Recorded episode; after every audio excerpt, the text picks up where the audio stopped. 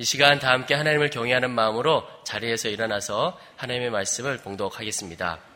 오늘 우리에게 주시는 하나님의 말씀은 골로새서 4장 2절에서 6절까지의 말씀입니다. 기도를 계속하고 기도에 감사함으로 깨어 있으라. 또한 우리를 위하여 기도하되 하나님이 전도할 문을 우리에게 열어주사 그리스도의 비밀을 말하게 하시기를 구하라. 내가 이 일 때문에 매임을 당하였노라. 그리하면 내가 마땅히 할 말로써 이 비밀을 나타내리라. 외인에게 대해서는 지혜로 행하여 세월을 아끼라. 너희 말을 항상 은혜 가운데서 소금으로 맛을 냄과 같이 하라. 그리하면 각 사람에게 마땅히 대답할 것을 알리라. 아멘. 하나님의 말씀입니다. 다 함께 자리에 앉겠습니다. 감사합니다. 제가 이 선한 목자 교회, 우리 한국에서 가장 모범적이고 또 이렇게 건강한 그런 교회로 알려졌는데 이 교회를 꼭 한번 어, 와서 찾아뵙고 또 목사님도 뵙고 여러분과 함께 예배드리기를 원했었는데 소원이 성취가 됐습니다. 이번에 급작히 박근혜 대통령의 그 취임식에 초대받아 온 김에 어, 목사님께 내가 선한 목자 교회에서 예배 보고 싶다고 그랬더니 또 설교까지 시켜주셔서 여러분 앞에 하나님의 말씀을 같이 나누게 된 것을 감사하게 생각합니다. 우리 유 목사님으로 말할 것 같으면은 저희들이 가장 좋아하는 목사님이십니다. CTS를 통해서 미국까지도 위성으로 늘 방송이 나오기 때문에 여러분의 예배와 목사님의 설교를 듣는데 많은 목사님의 설교를 듣지만은 그 중에도 제일 좋아하는 목사님이 우리 유 목사님이십니다. 그래서 어, 우리 김중원 목사 여기 나오는 제 동생 김중원 목사도 그렇고 아주 유 목사님의 팬입니다. 그런데 오늘 이렇게 여러분 앞에 하나님의 말씀을 나누는 시간을 주신 것을 먼저 하나님께 감사드리고 또 목사님과 또 이 교회에 감사를 드립니다. 다 같이 기도하시겠습니다.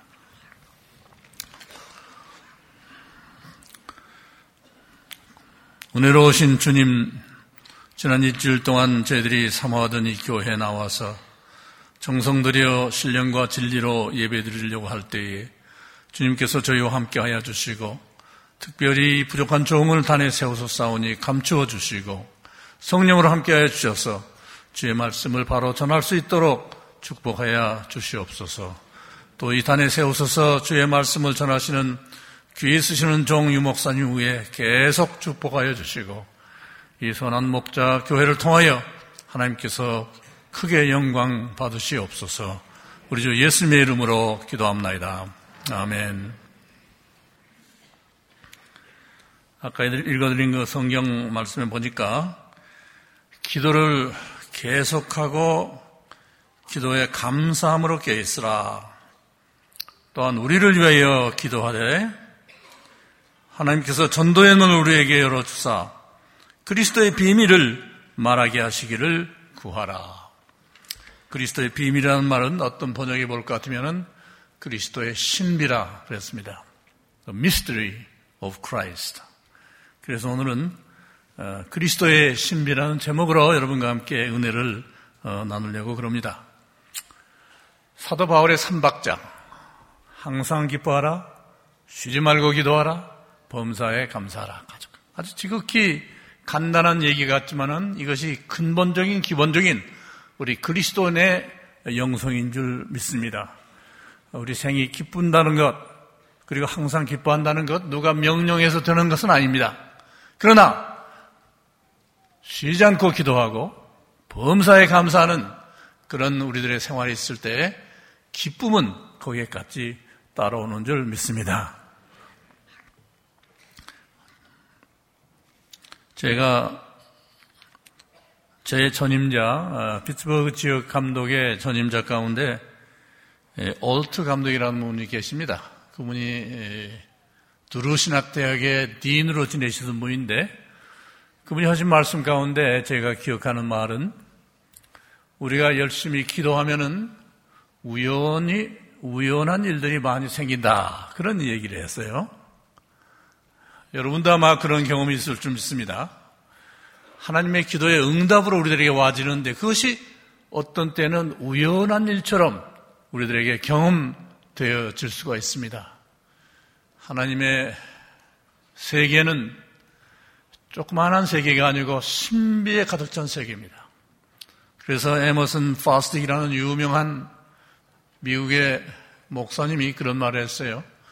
나는 내 이 조그마한 두뇌로 파악할 수 있고 이해할 수 있는 작은 세계에 살기보다는 하나님의 거대한 신비로 둘러싸인 넓은 세계에 살기를 원한다. 그런 얘기를 했어요. 우리가 사는 세계는 내가 아는 세계만이 세계가 아니고 우리가 이해 못하는 데까지 미치는 놀라운 하나님의 신비로운 세계가 있는 줄 믿으시기 바랍니다. 그래서 그리스도의 신비는 하나님의 뜻의 신비, 또 하나님께서 그 뜻을 이룩하시는 방법도 신비롭습니다. 그리고 하나님의 사랑의 신비를 한꺼번에 우리들에게 보여주고 전해주는 것이 그리스도의 신비라 그렇게 얘기할 수 있습니다. 그 신비 가운데는 물론 여러 가지 얘기를 할 수 있겠습니다만 오늘 세 가지만 말씀드리겠습니다. 첫째는 우연 중에 필연이 그 신비에 있다. 둘째는 불가능에서 가능을 창출해내는 신비가 있다. 세 번째는 가장 흔한 보편 가운데 숨어 있는 하나님의 기적의 신리가 있다. 그렇게 말씀을 드리겠습니다. 제가 간증을 하겠습니다. 한번 큰 사고가 난 일이 있는데 그것도 우연이죠. 사고란 말은 우연이란 말이죠. 엑시덴트 그런 우연과 사고가 같이 일치되는 말입니다.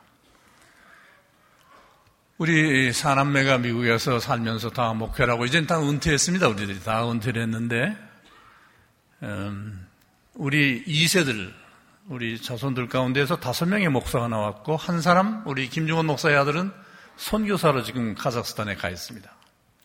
그렇게 해서 우리 가운데 우리 식구에서 이제 아홉 명의 목사가 나왔는데 그 밑에 또 자손들 수손 손자들까지 합하고 그 사촌까지 전부 합치면은 그저 한 30명쯤 됩니다. 그래서 이제 감사절 날이면은 한 집에 모여서 감사절을 지내고 하나님께 감사하고 터키를 한 마리 먹고 그리고 그날에 이제 항상 제가 제일 연장자라고 그래서 저보고 꼭 하나님의 말씀을 전하라고 그래서 이제 하나님 말씀을 전하는데 우리 2세들까지만 해도 한국말 어느 정도 알아듣는데 이제 3세에 내려가면은 한국말을 잘 못합니다. 그러니까 이제 영어로 얘기를 해야 됩니다. 2003년도 제가 은퇴하기 전 해에 마지막 감사절을 지내면서 그때는 제가 어, 설교를 하지 않고 영어로 시를 써가지고 어, 읽었습니다. 근데 그 시 가운데 그 세 가지 말을 했는데 감사라는 것은 과거의 하나님의 은혜를 과거를 기억하면서 하나님께 감사를 드리는 것이다. 감사라는 것은 현재 우리의 생활 가운데서 하나님께 감사드리는 것이다. 그러면서 또 거기에다 하나를 더 붙여가지고, 그건 제가 그때 영감을 받아가지고 쓴 것 같아요. 그래서, 어, 감사라는 것은 미리, 미래 하나님의 약속을 미리 감사하는 것이다. 그런 시를 제가 써서 어, 읽었습니다. 그리고서 닷새 지내가지고 혼자서 이제 뉴저지에서 제가 있는 임지인 그 피츠버그, 어, 펜실베니아까지 한 500km가 되는 데를 혼자 꼭 거기 가서 비행기 타고 또 어디 갈 일이 있어가지고 이제 운전하고 이제 가는데 집차를 이제 운전하고 혼자서 갔습니다. 근데 밤중에 가는데 이 펜실베니아에는 산이 많아요. 산맥이 많아가지고 산맥을 하나 놓으면은 거기부터는 일기가 달라져요. 그래가지고 밤중 12시쯤 됐는데 눈이 오기 시작하더니 길이 미끄러웠어요. 그래서 조심해 가는데 자동차가 쭉 미끄러지더니 이렇게 밑으로 슬로업이 있고 이렇게 넓은 풀밭이 있는데 자동차가 굴렀습니다. 굴러가지고 그렇게 굴를 때 그저 주여 하는 말밖에 안 나오죠. 그렇죠? 그때 무슨 기도를 하고 뭐 그런 그런 경황이 없습니다. 그렇죠? 주여 살려주십시오 하는 그런 기도를 하면서 그저 그 굴러가는 걸 경험을 했는데 영화에 나온 장면처럼 뭐 앞에 그냥 나무가 왔다 갔다 하고 그러면서 굴러서 저쪽에 땅 떨어졌는데 옆으로 누웠어요, 차가. 그런데 라디오는 켜져 있고 헤드라이트는 켜 있고 차는 누워 있는데 내가 사고를 만났구나 하는 그 생각이 나면서 아픈 데가 없어요. 아무 데도. 다친 데가 하나도 없어요. 차가 그렇게 굴렀는데 아무렇지도 않단 말이죠. 너무 놀라워요. 그래가지고는 가만히 생각하니까, 아, 내가 미리 감사를 했었지. 미리 감사한 그 감사 가운데 이 무시무시한 사고에서 하나님께서 나를 건져주시는 놀라운 신비로운 역사가 있었다. 그렇게 생각하면서 제가 이제 주섬주섬 제 코트를 들고, 그 다음에 보니까 그 핸드폰, 셀폰을 들고서 나가야 되겠는데, 갇혔으니까. 아, 이거 잘못하면 불이 나면 큰일 나잖아요. 그러니까 이제 영화에 보면 그럴 때는 이제 발로다가 앞에 앞 자동차 창을 탁 차더라고요. 아, 그러면 창이 열리더라고. 예? 깨지고 그러더라고요. 그래서 나도 한번 해보자. 그래서 이제 100kg 꽝 찼는데 어림도 없죠. 꼼짝도 안 해요. 큰일 났구나. 그런데 이제 문이 위가 있으니까 문이 옆으로 열 때는 아무렇지도 않은데 이게 위로 열리니까 굉장히 무거워요. 억지로 해가지고 뛰어나왔습니다. 나와가지고 다시 이렇게 언덕으로 올라가서 고가도로로 올라갔는데 밤중인데 그냥 눈이 오는데 큰 트럭들이 막 쉥쉥 지나가요. 미국에는 그 18 wheeler라고 해서 바퀴가 18개 달린 큰 트레일러 트럭이 있습니다. 밤에 그게 많이 다녀요. 이제 그 트럭을 잡으려고 손을 흔드니까 눈은 오지요, 미끄럽죠. 그러니까 안 서요. 그냥 가는, 그냥 가는 거예요. 다섯 대가 그냥 지나갔어요. 여섯 번째 트럭이 섰는데 쭉 미끄러져가지고 저쪽 가 서더라고요. 그래서 내가 달려갔더니 그 운전수가 미국 사람이 아니고 멕시칸이야. 그래가지고 영어도 잘 못해. 그러면서 남한테 뭐라고 그러냐면은 Thank God you live 그러더라고요. 네가 살아서 감사하다고 말이죠.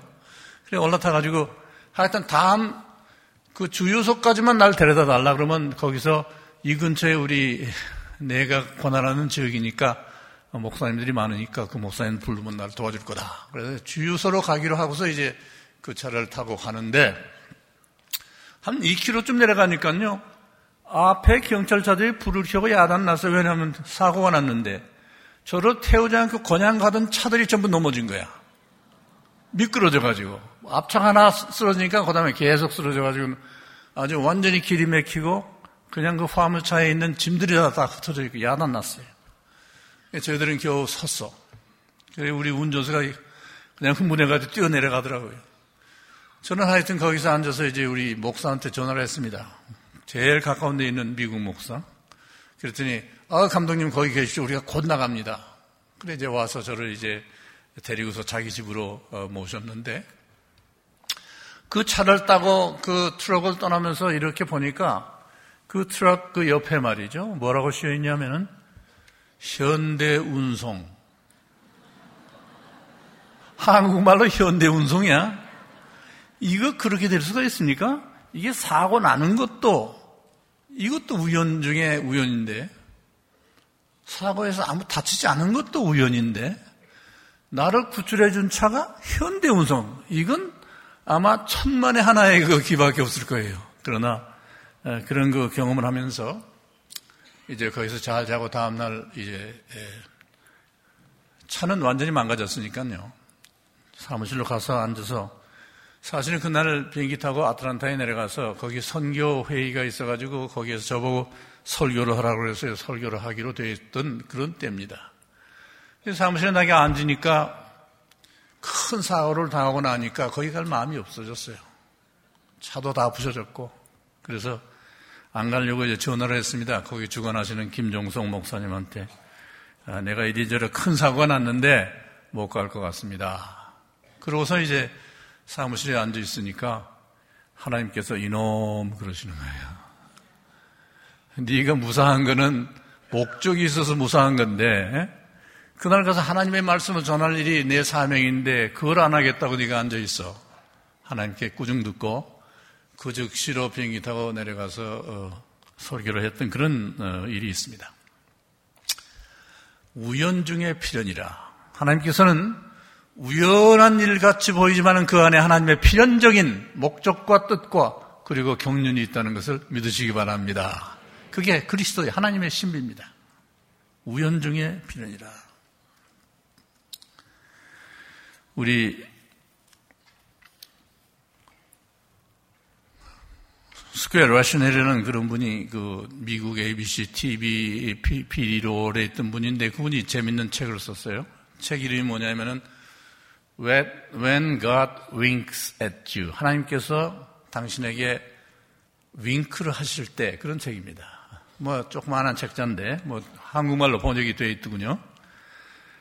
하나님께서 윙크를 하실 때란 말은 하나님께서 우리에게 가끔 윙크를, 눈짓을 보내시는데 그런 때는 어떤 때냐면은 우리 생에 우연히 좋은 우연한 일들이 생길 때 그거는 하나님 윙크를 사시는 신호를 보내는 때라 그런 말입니다. 그래서 거기에 간증들이 많이 있습니다. 자기 자신을부터 시작해서 자기가 우연히 한 조그만한 시골 교회 갔다가 거기에서 유명한 TV 그 PD를 만나가지고 자기가 일생 PD가 되어서 이렇게 은퇴하게 됐다. 그게 간증이 시작이 되는데, 그 다음에는 어, 클린턴 대통령, 미국의 대통령의 간증이 있는데, 그분이 고등학생 때 수학여행을 워싱턴 DC로 가가지고 백악관을 이제 순방을 하는데, 마침 그때 케네디 대통령이 거기 계셔가지고 고등학생들 다 악수를 해준 거예요. 그럴 때 자기가 그 그 위대한 케네디 대통령의 손을 잡으면서 야 나도 이렇게 훌륭한 대통령이 한 번 됐으면 좋겠다 하는 꿈이 마음에 생기기 시작한 거죠. 그것이 이제 싹쓸 터가지고 마침내는 그 사람 자신이 대통령이 됐다고 말입니다. 그러니까 우연 가운데 하나님의 필연적인 계획과 목적 그리고 경륜이 들어있다 그런 얘기입니다. 또 하나 얘기하죠. 이제 3.1절을 이제 지냈습니다. 우리가 그렇죠. 그런데 3.1절을 1919년 우리나라에서 만세 어, 독립선언을 하면서 3.1절을 했는데 미국에서도 그 3.1절을 했습니다. 그건 3월 1일이 아니고 그 소식이 늦게 와가지고 미국에서는 필라델피아에서 서재필 박사, 서재필 박사가 거기에서 4월 16일 날 미국 안에 있는 한국 사람들 전부 모아가지고 거기는 이승만 박사도 왔고 안창호 선생도 오시고 그래가지고 한, 한 모두 합쳐서 한, 한 150명이 모여가지고 그때는 한국 사람이 많지 않은 때입니다. 1919년. 그래가지고 거기에서 그 독립기념관까지 미국의 독립기념관까지 그들의 모인 장소에서 마치를 걸어서 행진을 하면서 태극기를 휘날리면서 그렇게 행진을 했어요. 3.1 운동으로 만세하면서. 그러니까 필라델피아에서 너무 그 시에서 어, 군악대를 시 악단을 다 내주고 그 경찰들이 말로 이렇게 타고서 호위해가지고 행진을 하는 그런 한국 사람의 첫 번 행진이 필라델피아에서 3.1절 운동으로 일어났던 것입니다. 그 서재필 박사 선생님으로 말할 것 같으면 여러분 아시다시피 1885년에 갑신전병이 있을 때에 젊은 몸으로 그 어, 혁명에 참여를 했다가 3일 천하로 끝나면서 역적이 돼가지고 오족을 면하는 그런 무서운 벌을 받아서 부모님과 모든 형제들과 자기 자식까지 다 그야말로 형을 받는 그런 무서운 형을 받았으나 서재필 박사는 그 자리를 모면하고 무사히 일본으로 망명을 갔습니다. 1800 85년에. 일본에 가니까 아펜젤라 박사가 우리 한국의 첫 번 선교사 아펜젤라 박사가 한국으로 들어와야 되는데 갑신정변 때문에 못 들어오고 거기서 기다리고 있는 거예요. 그 아펜젤라 박사와 선교사들과 서재필 박사와 만난 거예요. 우연의 만남이죠. 물론 서 박사는 그때 기독교인도 아니었고 그렇게 해서 아펜젤라 박사의 주선으로 그가 미국을 가게 됩니다. 서질필 씨가. 미국에 가가지고 샌프란시스코에 도착해서 거기에서 뭐 한국말, 영어도 모르고 아무것도 모르는 그 청년이, 20, 한 2세 된 청년이 뭘 하겠습니까? 광고를 붙이는 일을 맡아가지고 광고를 얼마나 열심히 붙이는지 그야말로 발에 피가 나도록 돌아다니면서 다른 사람이 다섯 장 붙일 때 그는 열 장을 붙이는 그런 그 열심을 내 가지고 사람들에게 이제 주의를 끌어 가지고 신문회가 났어요. 이 코리아란 나라에서 온 청년이 어, 있다. 그런 신문이 났어요. 그러니까 필라델피아 그쪽에 그 어, 펜실베니아에 탄광이 많은데 그 탄광의 재벌이 마침 샌프란시스코에 와서 신문을 보다가 이 코리안 서재필이라는 사람의 얘기를 듣고서 아 그 사람 한번 만나보자. 만난 거예요. 만나보니까 아주 잘생기고 똑똑하게 생기고 그러니까 내가 너 교육시켜 줄 테니까 내 하란 대로만 해라. 그래가지고 펜실베니아로 데려가서 고등학교부터 교육을 시킵니다. 그래 영어 한자도 모르고 영어 한영 사전도 없는 때에 고등학교에 들어가서 공부를 시작하는데 자기가 사전을 만들어가면서 공부를 해가지고 졸업할 때는 1등으로 졸업하는 거예요. 그래가지고는 그 다음에 이, 이 스판서가 프린스턴 신학교에 가서 신학 공부를 하고 한국에 선교사로 나가라. 그러니까 나는 한국엔 못 나갑니다. 나는 신학생이 되고 목사가 될 소명은 아직까지 없습니다. 그래가지고 이제 그걸 거절하니까 돈 200불을 주면서 나는 너를 도와주는 것 끝이다. 그때부터는 자기 독립으로 이제 공부를 했는데 의사 공부를 해가지고 한국인으로는 첫 번 의사가 된 거예요. 첫 번 시민이 되고 그래 와싱턴 DC에서 공부를 하면서 또 우편국장의 딸 아주 유명한 그 부통령의 친척이 되는 그런 딸 메리엘이라는 여자하고 만나가지고 결혼을 하고 미국 시민이 돼가지고 첫 번 이민, 첫 번 시민, 첫 번 한국인 닥터 그렇게 된 거예요.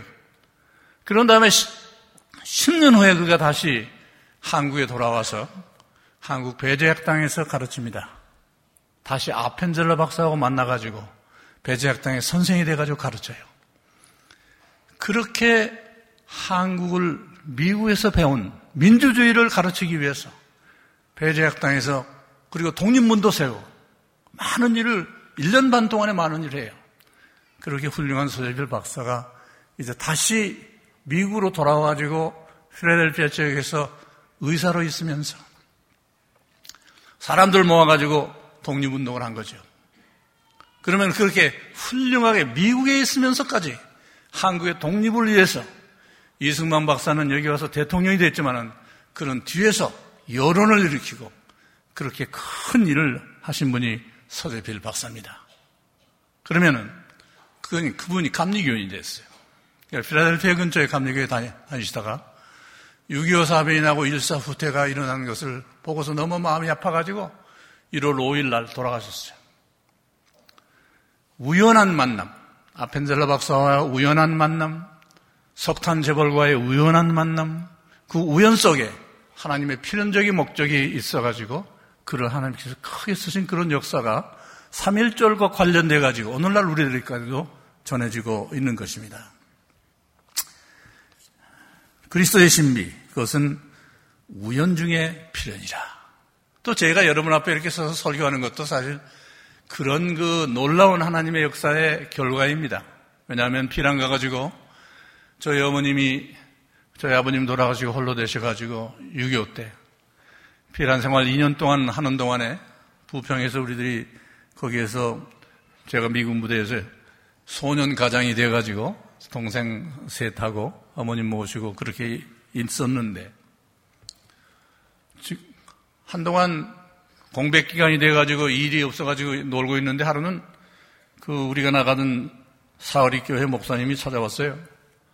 그때 서병주 목사님이었었는데 와서 빨리 오라고 나 좀 도와달라고 왜 그러냐 그랬더니 누가 미국 사람이 와서 서서 무슨 얘기를 하는데 무슨 얘기인지 모르겠다고 통역 좀 하라고 보니까 사거리 교회 앞에 미군 집장 하나 서 있는데 여기 십자가를 단 미군 군목이 계셨어요. 그래가지고는 아 얘기를 하는데 서병주 목사님은 영어를 못 알아들으니까 제가 이제 통역을 좀 했어요.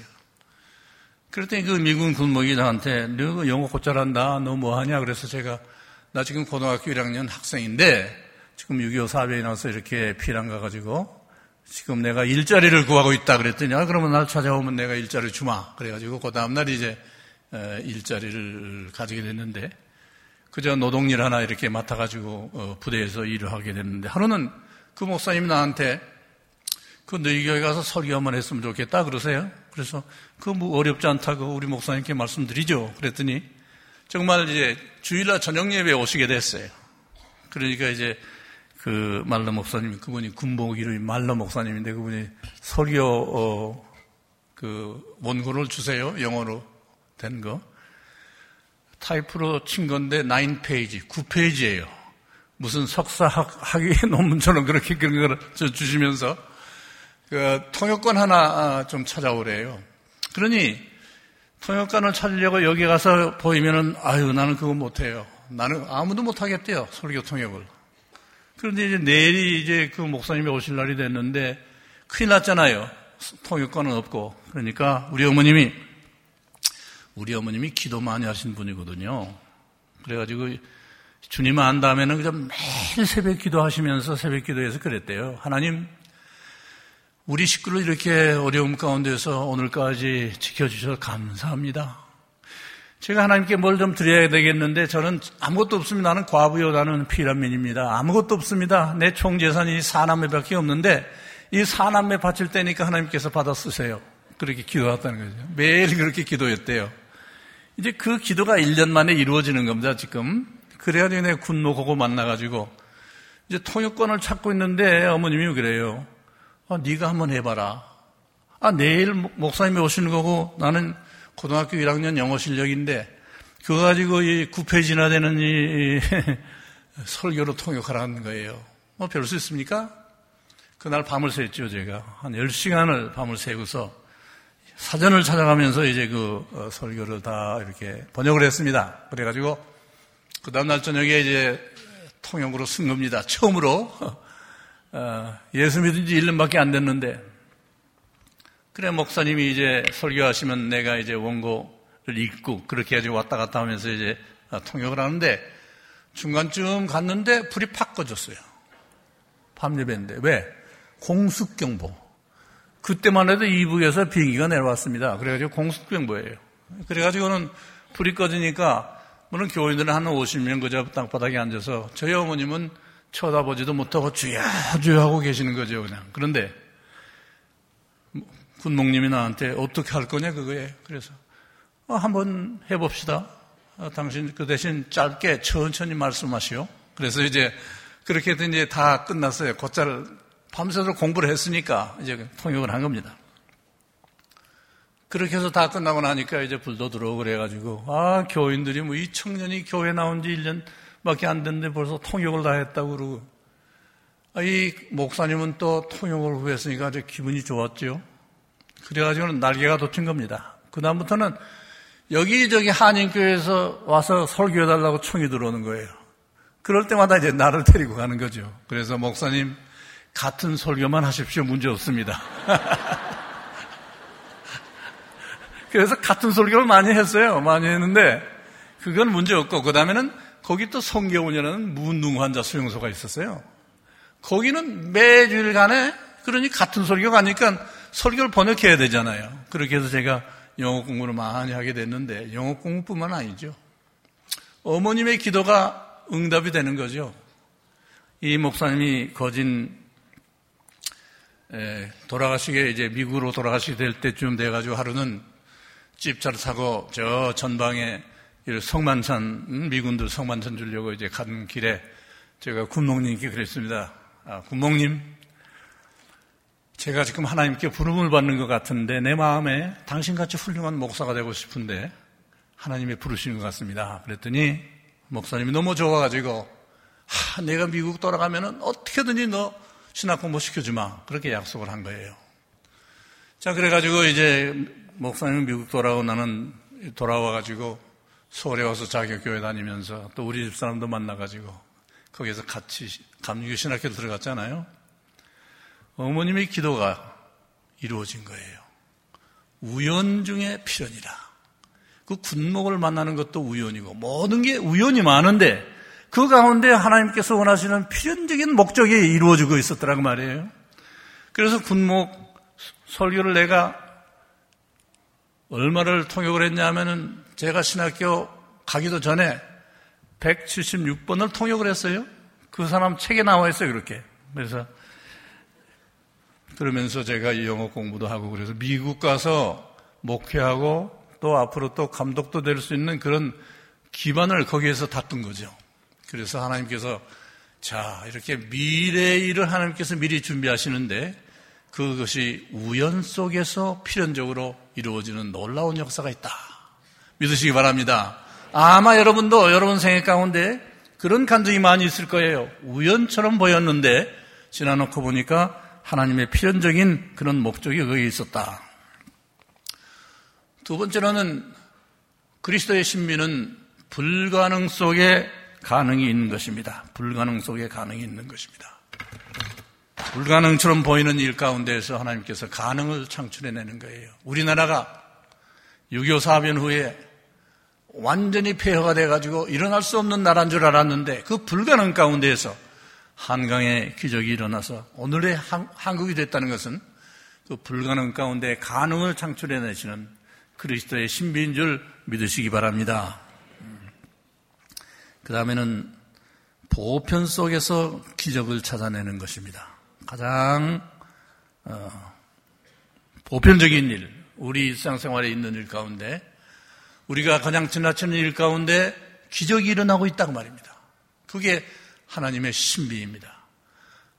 단순히 말해서 지금 내 여기에 뛰고 있는 심장, 이게 어머니 뱃속에 있을 때부터 뛰기 시작했는데 이게 지금까지도 뛰고 있습니다. 70여 년을 뛰고 있어서 쉬지 않고 뛰었어요. 놀라운 일이죠. 얼마나 큰 기적입니까? 우리가 병이 나가지고 병이 낫는 것도 기적이지만은 병이 안 나고 사는 것도 기적인 줄 믿으시기 바랍니다. 가장 보편적인 일 가운데 하나님의 놀라운 기적이 있는 것입니다. 미국의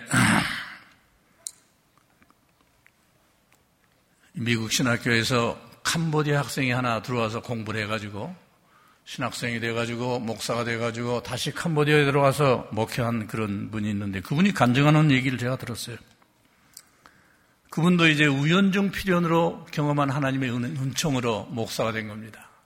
신 목사님이라는 그런 그 킬링필드, 어, 킬링필드에서 200만 명을 총 쏴서 죽였잖아요. 캄보디아에서. 그 공산당들이 말이죠. 하여튼 지식인이란 지식인, 돈 있는 사람 전부 죽였잖아요. 그때 국민학교 선생인 신, 미스터 신이 이제 논두렁이 쭉 서가지고 이제 총살을 당하는데, 기관총으로 쏘는데, 자기는 총에 맞은 줄 알고 논두렁이 딱 엎드렸는데, 총알이 피해간 거예요. 총알이 안 맞은 거예요.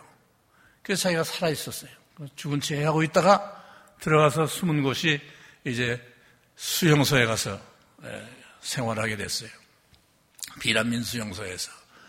거기에 이제 뭐 배급도 나오고 선교사님들이 와서 선교도 하고 그런데 한 번은 선교사님들이 와서 성경을 쪽 성경만한 걸 다 나눠줬단 말이죠. 그러니 성경 읽어봐야 무슨 말인지 모르니까 가장 덮어놨는데 그 다음 날 가루 담배가 배급이 나왔어요.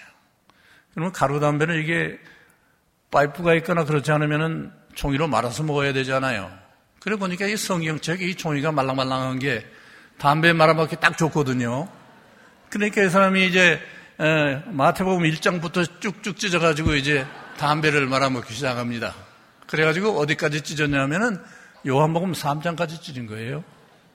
그래 요한복음 3장을 담배 쭉 찢어가지고 보니까 거기에 우연히 눈에 뜨이는 말이 뭐냐면은 하나님이 세상을 이처럼 사랑하사 독생자를 주셨으니 누구든지 저를 믿으면 명망치 않고 영생을 얻으리라.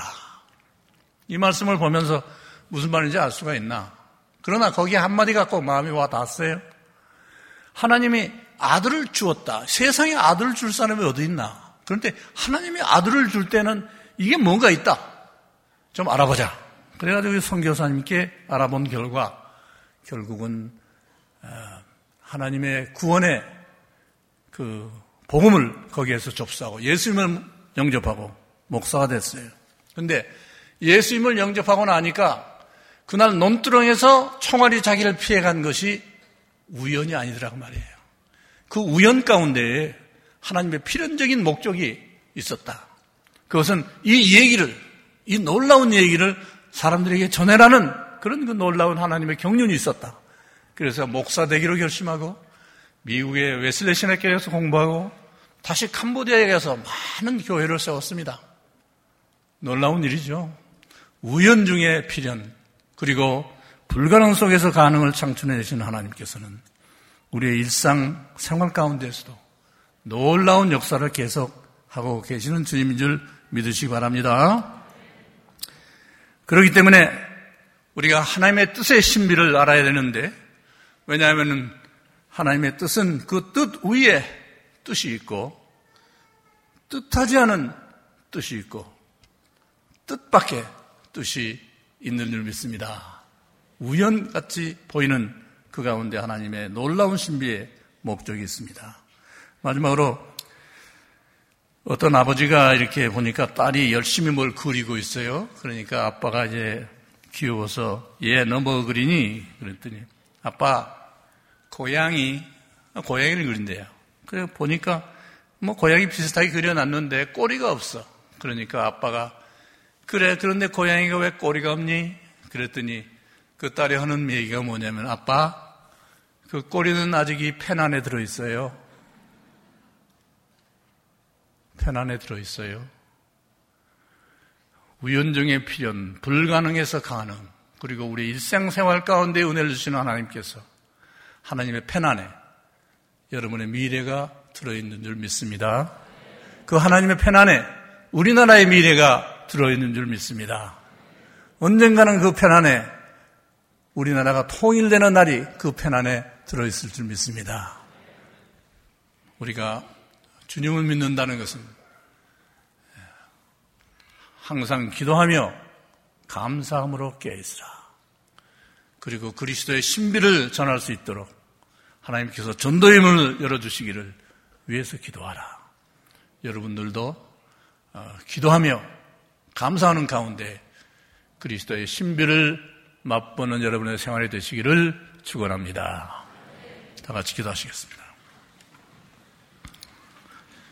고마우신 주님, 우리 주님께서 저희들에게 윙크를 하신 일이 얼마나 많은지, 그럴 때마다 우리들은 그냥 지나쳤을 때가 얼마나 많은지 모릅니다. 사도 바울께서 범사에 감사하라고 그랬는데, 저희들은 평범한 일상생활 가운데는 그냥 지루하게 지날 때가 많습니다.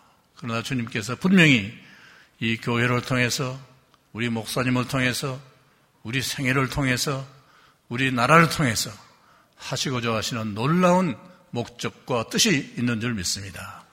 그 뜻밖의 뜻을 우리들이 알아서 주님의 뜻 안에서 저희들이 놀라운 그리스도의 신비를 찾아 우리의 일을 행할 수 있도록 달성할 수 있도록 축복하여 주시옵소서.